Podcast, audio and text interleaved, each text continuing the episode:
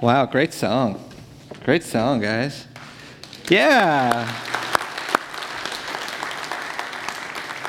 Hey, good morning. My name is Adam. I work on staff here as the pastor of student ministries, and uh, it was at one time, at one point in time, my goal to know everyone's name in the church. And I started to get really close, and then the church started to grow.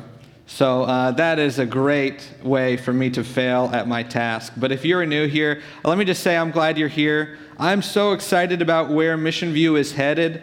Uh, utilizing Pastor Steve's foundation and the mission and the heart that he had for the people uh, in our community, and, and looking at uh, Pastor Matt's vision that he brought to us last week, it's an exciting time to be at Mission View. If you didn't get a chance, uh, to be here last week, I would encourage you to go online and look at uh, our sermon from, or uh, Pastor Matt's sermon from last week.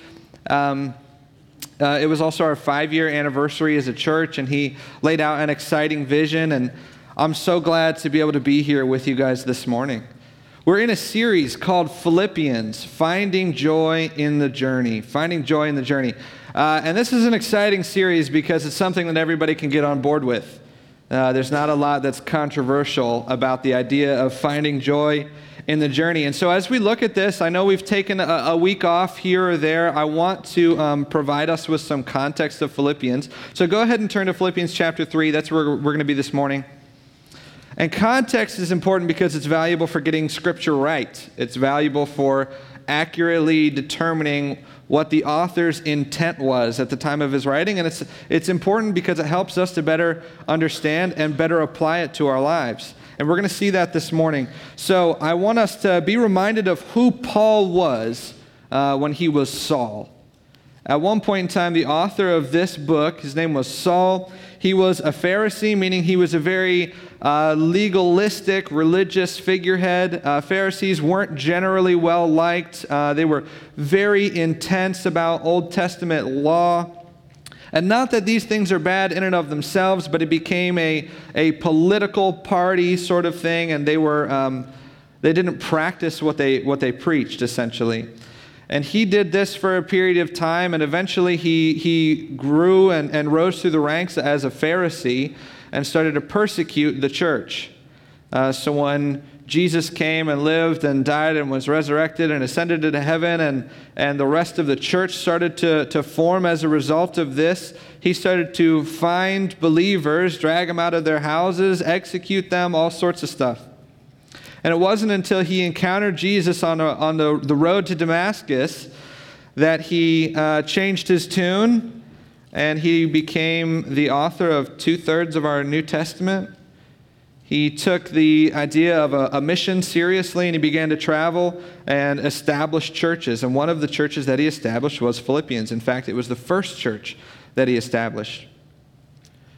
So that was about 62 uh, AD that he, he wrote this, and it was about 10 years prior uh, that he had established this church. And it was, it, was, uh, it was very Roman. There wasn't a lot of a, a Jewish presence there. There were a lot of uh, former military personnel. And despite all of this, the church had been doing very well. They had been doing well. They had uh, accepted, heard and accepted the gospel that Paul shared with them. Uh, they encouraged him and supported him financially and in prayer as he continued across the countryside to bring the gospel to more people. And now, at this point, at the time of his writing, Paul is actually in, in prison in some form or another uh, in Rome.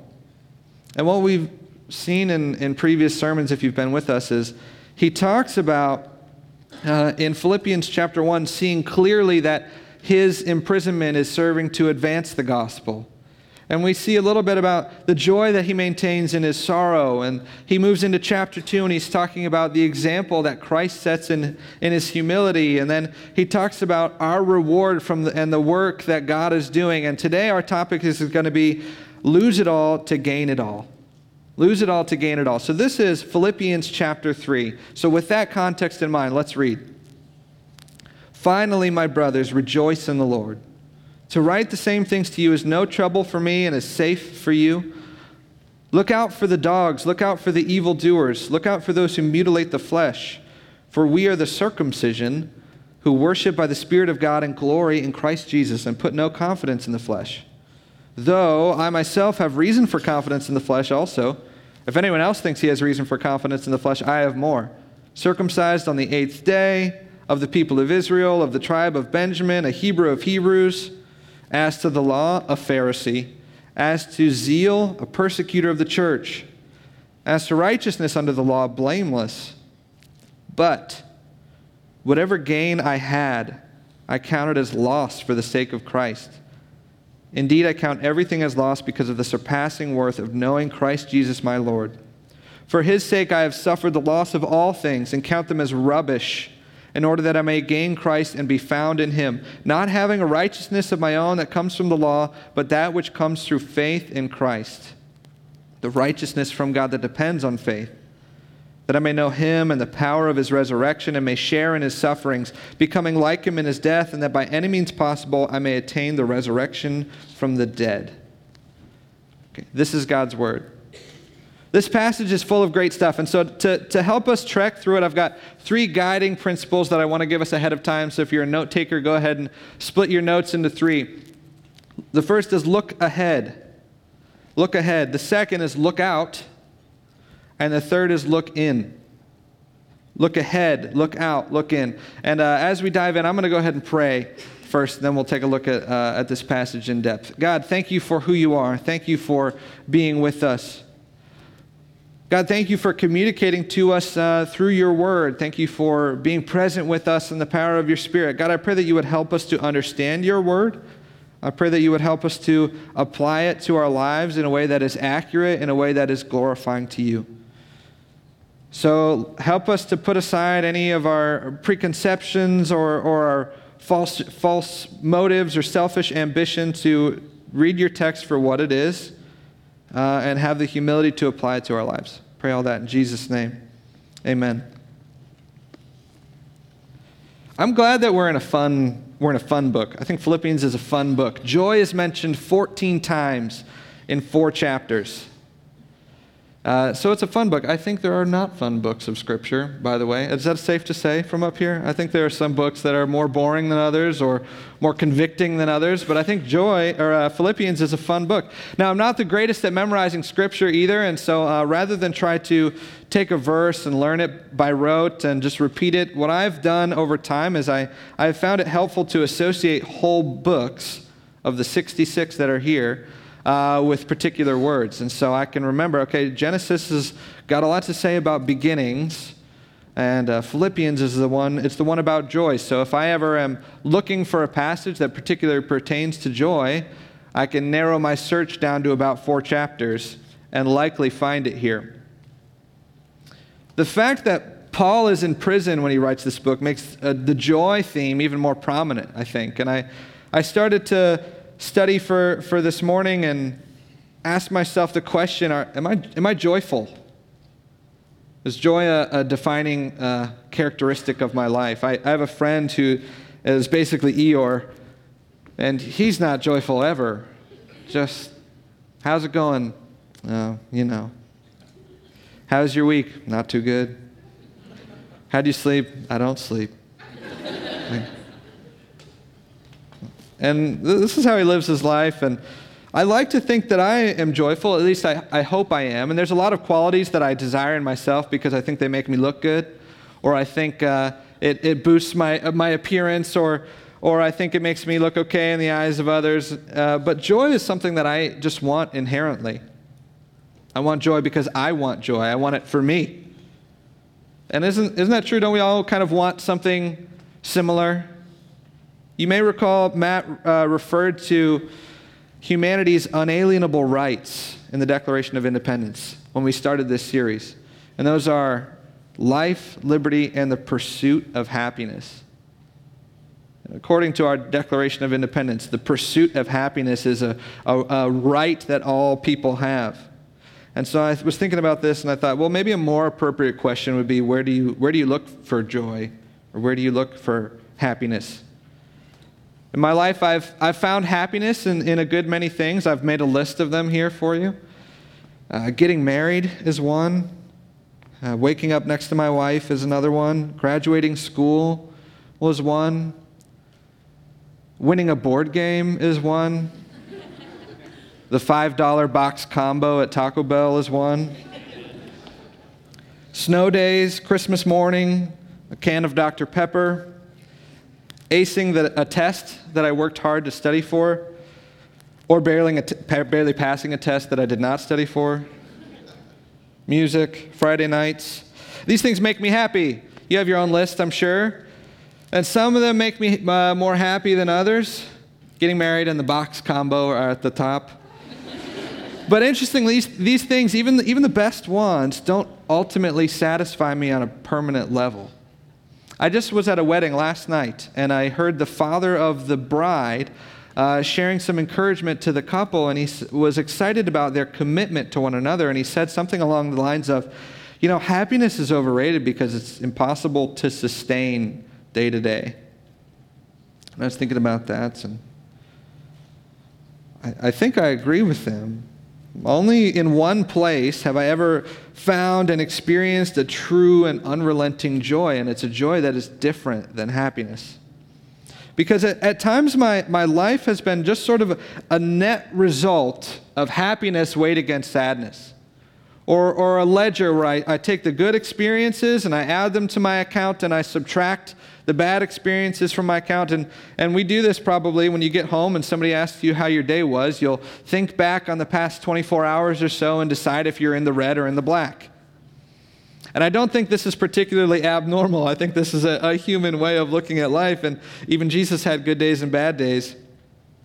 But joy isn't just a shot of adrenaline. Joy is a buoyancy that allows me to get up when I'm down. It's something inherent within a person that is everlasting and unfading, and you might know somebody who has this joy.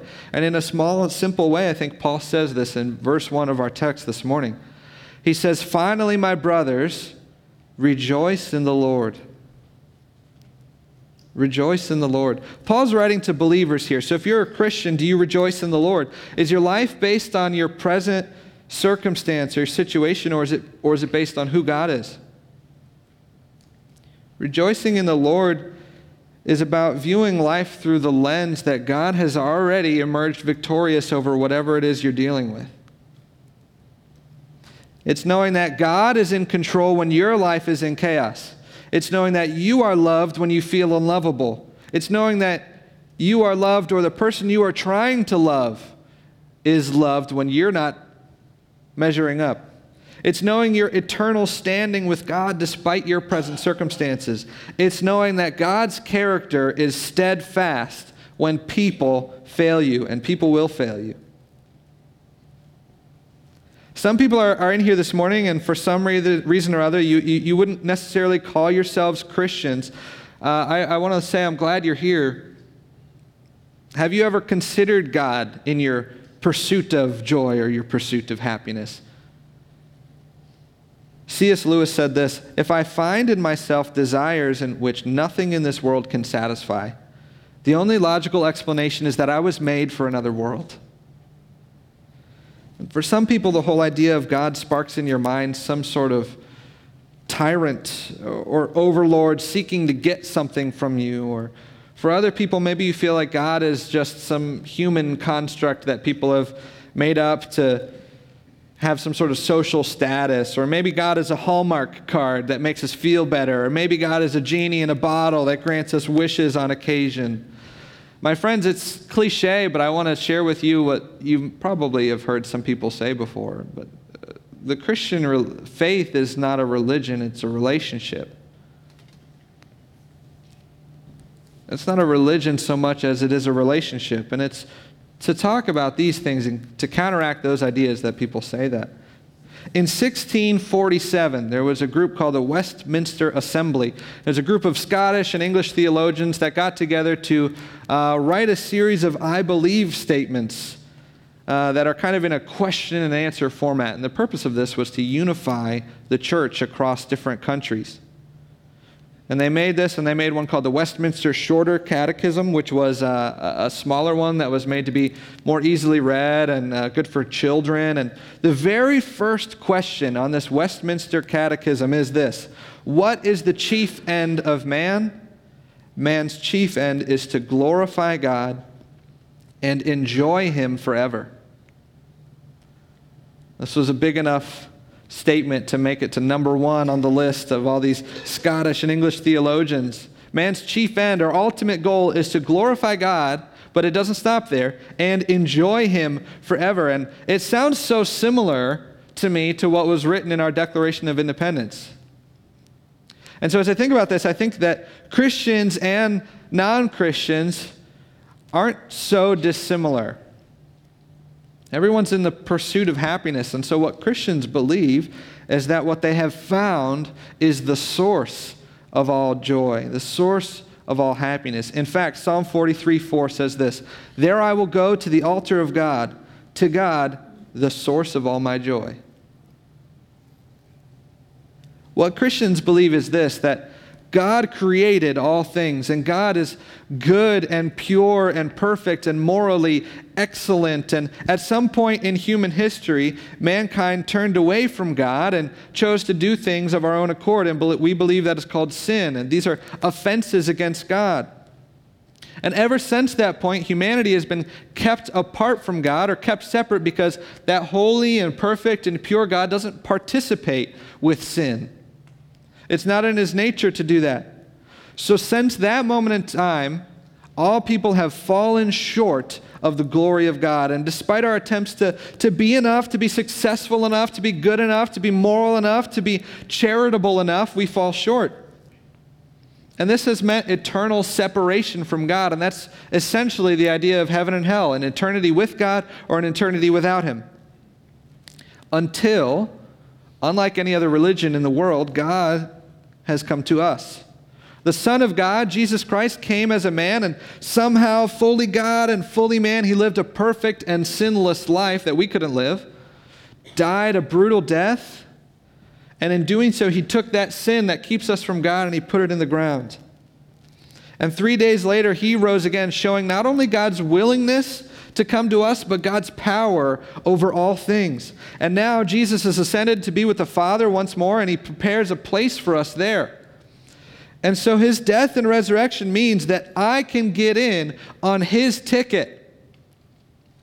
The perfect life that he lived that I could live if I put my hope and faith and trust in him, I can get in on his ticket because now when God looks at me, he sees the perfect, sinless righteousness of Jesus. And so, what does that mean for me? My joy is not based on this life. Everything I've ever sought after, good or bad or ugly, has come up short until Jesus. Happiness is a sprint that I can't keep up with, but joy is a marathon that Jesus has already run. I have joy based on an eternal perspective, and knowing where my eternal destination is trumps any situation I could ever find myself in. And that does not mean that my life is going to be health and wealth and rainbows and butterflies. It doesn't mean that I'm going to sidestep any form of suffering. But knowing my eternal existence within, uh, in heaven with God outshines my present experience. Life for a person who has uh, a person who's rejoicing in the Lord is knowing where they belong, and it's about being back with their Creator again. So, having a relationship with Jesus for me is more satisfying than any list of things I could ever come up with. So, when I say look ahead, I'm saying live your life as if you already know the eternal outcome. Look ahead. The second one is look out. At first, when we were given the title of this series, I wasn't sure I liked it. Finding joy in the journey sounds a little we're all on a journey together. Life is a journey. Life is also a highway, and it's also a box of chocolates and other things. But it is, it is kind of a journey, right? And on this journey, we're looking ahead, but we also need to keep our eyes open to what's around us. There are opponents of this. There are adversaries to this gospel. There are things to stumble over. And it would be foolish not to acknowledge this. So in verse 2, Paul says, Look out for the dogs. Look out for the evildoers. Look out for those who mutilate the flesh. And this has sort of taken a, a sour turn. As Paul wrote this to the church in Philippi, I think he had a few different specific groups in mind. So, this is where context help us, helps us. Judaizers were individuals who believed that salvation came from Jesus plus adherence to Jewish customs found in Old Testament law. And we see this pop up in several of Paul's letters in the New Testament. One of them that comes up a lot is circumcision. Circumcision, circa meaning around, incision meaning cut, was a, a physical symbol, bodily symbol that represented the covenant or promised relationship between God and Israel. So now Paul is talking to Gentiles or non Jewish people. Remember, I said Philippi was very Roman. And some thought that these Gentiles needed to be circumcised as well in order to be saved, in order to have that relationship with God. And the book of Galatians even talks about this at length. He also says evildoers. He says those who mutilate the flesh. There were individuals who thought, or people groups who thought that self harm was a, a pleasing act of worship. And what Paul says in regards to these groups is look out. Look out. Just in case anyone was wondering, there are many false religions, false uh, forms of worship, false teachers today. And oftentimes they're difficult to identify because they label themselves as Christian beliefs. And if you don't believe me, I actually found one uh, this week and typed it out for us. This is something I found in a video that was said to a, a group of several thousand from a stage of a, a an organiz- organization that would label themselves uh, a Christian organization, a Christian, a church. And it says this I just want to encourage every one of us to realize when we obey God, we're not doing it for God. I mean, that's one way to look at it. We're doing it for ourselves because God takes pleasure when we're happy. That's the thing that gives him the greatest joy this morning. So I want you to know this morning just do good for your own self. Do good because God wants you to be happy. When you come to church, when you worship Him, you're not doing it for God, really. You're doing it for yourself because that's what makes God happy. Amen? I believe there are different types of, of false teachers. I think there are people who are absolutely well intentioned, absolutely well intentioned. And they believe what they are uh, teaching on or what they are proclaiming is for the good of humanity or for the good of people, and they'll spend their lives doing something that they, they believe is absolutely well intentioned. I believe there are also, though, as it says here, evildoers. I, th- I believe there are people who have selfish or ill motives. Televangelists who want another private jet. I was just reading about that a little bit. And I also believe there are people who just have some ignorance or misplaced ideals. So how do we how do we watch out? If, if our, our encouragement from Paul is to look out, how do you how do you look out? Uh, I've got a, a couple things here that I want to list. I think the first one could be read your Bible. Read your Bible. If what we believe here is that Scripture is our ultimate authority, that is what we utilize to discern what we believe to be true and what we believe to be false. And frankly, there are some things that I consider to be true that are unsettling to me, or I wouldn't have chosen. Or if I was crafting my own religion, I wouldn't have picked to include in here. Uh, that make me uncomfortable, but I have trust in who God is and trust in the character of God. That, that outweighs what I think about it. There are things that are very, very different than the culture of our day. There were th- things that were very different than the culture of Paul's day. Reading our Bible helps us to discern what is true and what is false. The second one is do research. If you find that it's difficult to read Scripture or you don't understand things, do research. Now, there's all sorts of resources that you could find online. Uh, call into the church, and we'll give you a few. Ask questions. Ask questions to individuals who you know and trust. Hey, what do you think about this? Or what do you think about this teaching that I just heard? Or what do you think about this passage? Find a variety of sources. And here's what I mean by this one don't pick one group. Um, I got to be careful how I word this. Don't, don't idolize, that kind of goes along with the next one. Don't idolize one particular individual. Uh, because individuals without accountability around them are prone to make mistakes. And seek humility in this pursuit. Seek humility. This is how we watch out. This is how we look out for the dogs, the evildoers, those who mutilate the flesh. Look out. And lastly, look in. On this journey, we're looking ahead at eternity. We're looking out for stumbling blocks in false teachings, but we also need to look in. And this is, this is really the core of this passage. Paul starts to give a specific example from his own life. He says, uh, Look out because, or for, we are the circumcision, which is rather strange because he's speaking to the, the, uh, a Roman group, not necessarily a Jewish group, or Gentiles. He says, We are the circumcision who worship by the Spirit of God and glory in Christ Jesus and put no confidence in the flesh.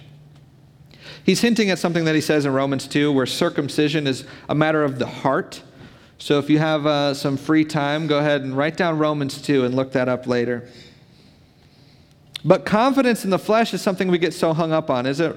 Isn't it? Like both, both believers and unbelievers tend to revert back to this default, which is thinking that what I do is what gets me to God. What I do is what gets me to God. And Paul goes on to use his own life as an example where he spouts his resume from before encountering Jesus. Circumcised on the eighth day of the people of Israel, the tribe of Benjamin, a Hebrew of Hebrews, as to the law, a Pharisee as to zeal, a persecutor of the church, as to righteousness under the law, or following those Old Testament customs, blameless.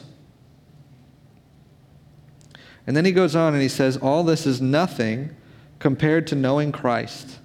Whatever gain I had, I counted as loss for the sake of Christ. Indeed, I count everything as loss because of the surpassing worth of knowing Him.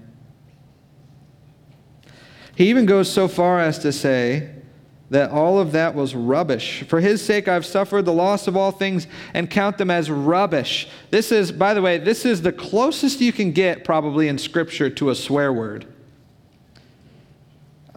I count it all as rubbish. It's, it's translated, it loosely means the, the dung heap or the dung pile.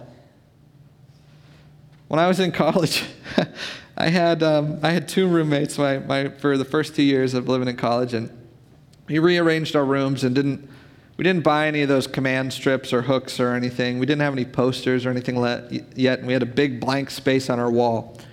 And uh, one of my roommates was eating some box of goldfish crackers or, or chips or Oreos or something, and the, the little adhesive that comes on the on the box opening uh, was was sticky. So he had finished his box, and then he slapped it on the wall, like right in this big big open space. And then uh, it stayed there for a few days, and then my other roommate had finished some box of garbage food that he had, and he slapped his on the wall. And then I did it. And before you know it, we had a collage of just, just junk food on our wall. It was, it was crackers and Oreos and cookies and candy, and it's just a, a bunch of stickers and stuff up on, just right on the wall. And then eventually somebody, our, you know, guys on the floor would come into the room and think it was so hideously ugly that somebody on the floor gifted us a poster.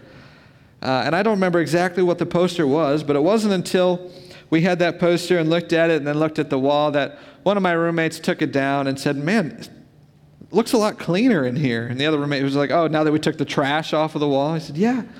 And he stuck the poster up there. And it wasn't until we had the poster that we realized, in fact, what we had been putting on our wall was garbage.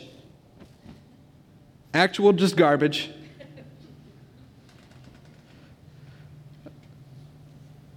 And it's not that, you know, we all don't enjoy some Oreos from time to time.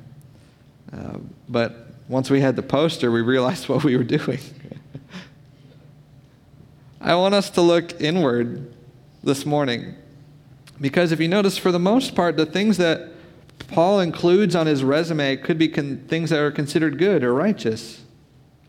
What are the things on your resume that you keep as an insurance policy, sort of to get into heaven? Um, there's a, a mathematician and an existential philosopher named Blaise Pascal who came up with something called Pascal's wager. And his thought was that heaven sounds really good and hell sounds really bad, and there's not really any disadvantage to me just saying I believe in God, so I'm going to do that. And he, he treated the gospel as sort of just a might as well, just in case scenario. What are your, what are your just in case items that you maintain in your life? Just in case Jesus isn't sufficient, at least I've got X. At least I've got uh, Bible schooling, or, or at least I've got a lot of money. Uh, I give a lot of money away, or at least I, I, I, I foster or I've adopted, or um, at least I work hard at my job, or at least I um, remember that one time where somebody yelled at me and I held my tongue. These things are good, but they pale in comparison to the surpassing worth or the, the surpassing value of Jesus. Because Jesus is the only one that can get you into heaven. These good things should be a result of knowing God, not a means to salvation. And so I've asked Jesse and Sarah to, to come up, and they're going to. Um, they're going to sing a song that we often do at Mission View, but what I want us to do is spend some time um, just reflecting. Uh, I want to spend some time listening to the lyrics because I think this is a great song. If you feel compelled to stand, you're welcome to do so. But we're going to we're gonna sing a little bit, uh, we're going to listen, uh, and we're going to hear about righteousness that only comes from Jesus.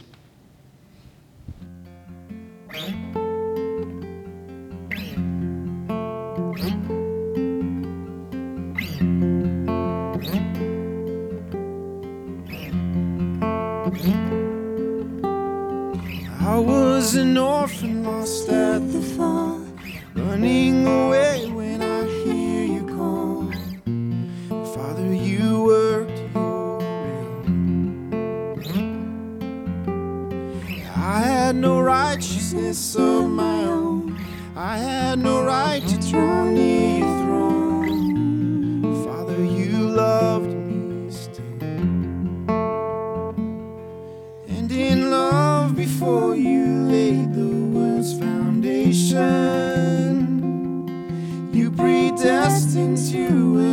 me as your own.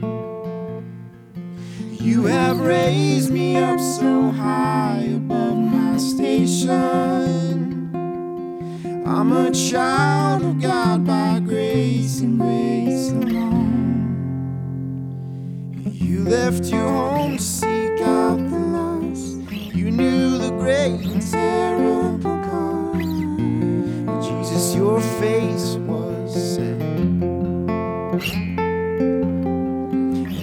worked my fingers down to the bone. Nothing I did could ever atone. But Jesus, you paid my debt. And by your blood I have redemption and salvation. Lord, you died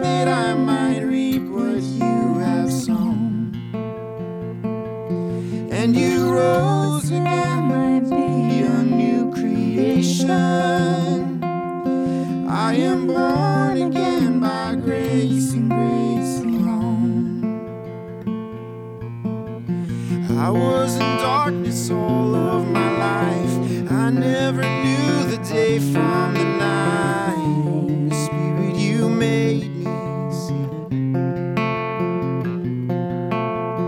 I swore I knew the way on my own. Head full of rocks and heart made of stone.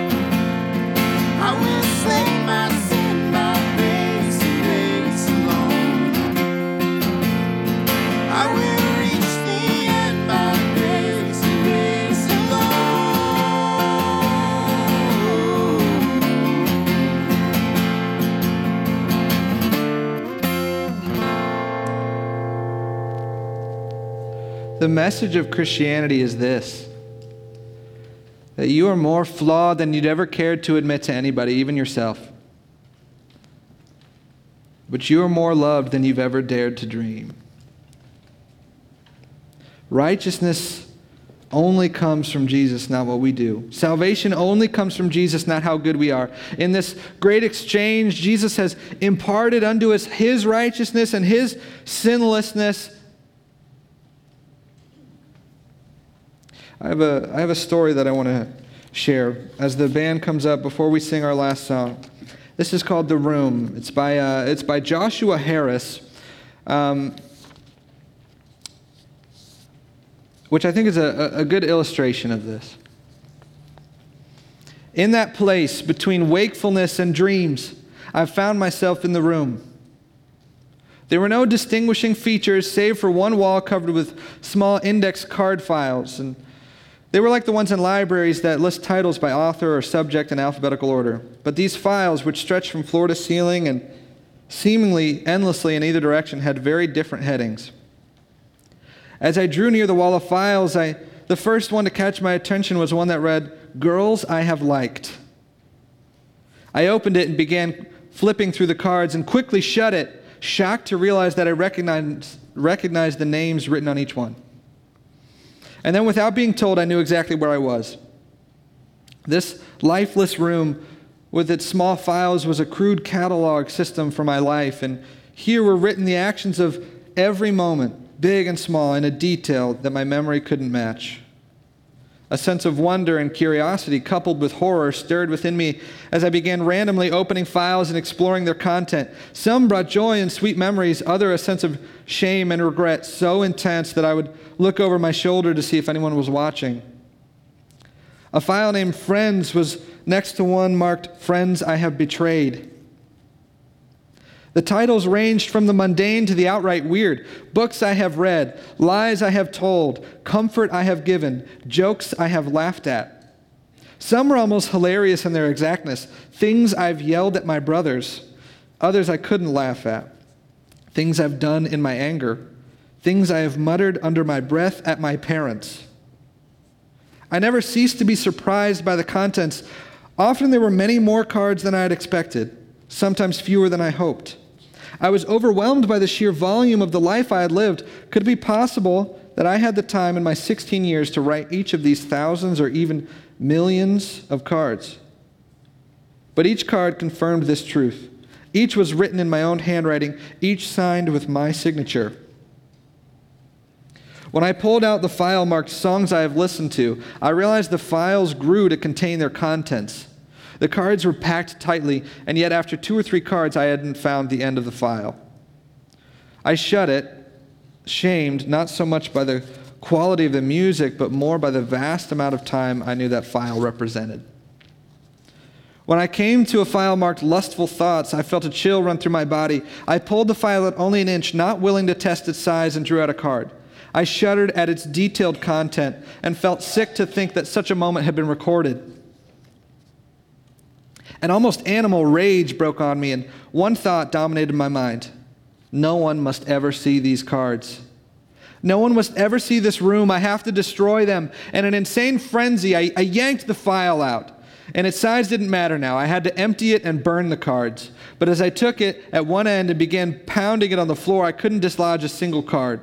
I became desperate, and when I pulled out a card, only, only I, I just found it as strong as steel when I tried to tear it. Defeated and utterly helpless, I returned the file to its slot. And leaning my forehead against the wall, I let out a long, self pitying sigh, and then I saw it. The title bore People I Have Shared the Gospel with. The handle was brighter than those around it, new or almost unused, and I pulled on its handle, and a, a small box, not more than three inches long, fell into my hands. And I could count the cards it contained on one hand. And then the tears came. I, I began to weep and sobbed so deep that the hurt started in my stomach and shook through me. I fell on my knees and cried, and I, I cried out of shame from the overwhelming shame of it all. The rows of file shelves swirled in my tear filled eyes. No one must ever, ever know of this room. I must lock it up and hide the key. But then, as I pushed away the tears, I saw him. No, Please, not him, not here, anybody, anybody but Jesus. I watched helplessly as he began to open the files and read the cards and couldn't bear to watch his response. And in the moments I could bring myself to look at his face, I saw a sorrow deeper than my own. He seemed to intuitively go to the worst boxes. Why did he have to read every one? Finally, he turned and looked at me from across the room. He looked at me with, with pity in his eyes, but this was a pity that didn't anger me. I dropped my head and covered my face with my hands and began to cry. He walked over and put his arm around me. He could have said so many things, but he didn't say a word. He just cried with me. Then he got up and walked back to the wall of files. And starting at one end of the room, he took out a file and one by one began to sign his name over mine on each card. No, I shouted, rushing to him. All I could, all I could find to say was no, no, as I, I pulled a card from him. His name shouldn't be on these cards, but there it was, written in red, so rich, so dark, so alive. The name of Jesus covered mine, written with his own blood. He gently took the card back and smiled a sad smile and began to sign the cards. And I don't think I'll ever understand how he did it so quickly, but the next instant seemed I had heard him close the last file and walk back to my side. He placed his hand on my shoulder and said, It is finished. I stood up and he led me out of the room, and there was no lock on this door because there were still cards to be written.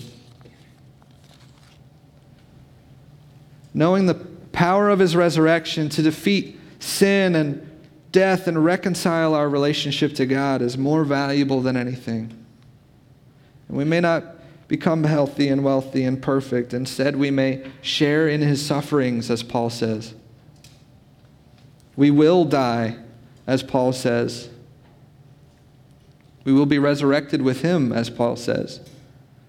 And our unwavering hope has nothing to do with our works. Whether you are someone who confesses to be a believer or not. But it has everything to do with God being who he says he is. So this morning, look ahead at your eternal circumstances. Look out for the stumbling blocks around you and look in at yourself and have the humility to recognize that you are a sinner who needs a Savior. And this can bring you joy beyond any list of good or happy things that you could find in your life.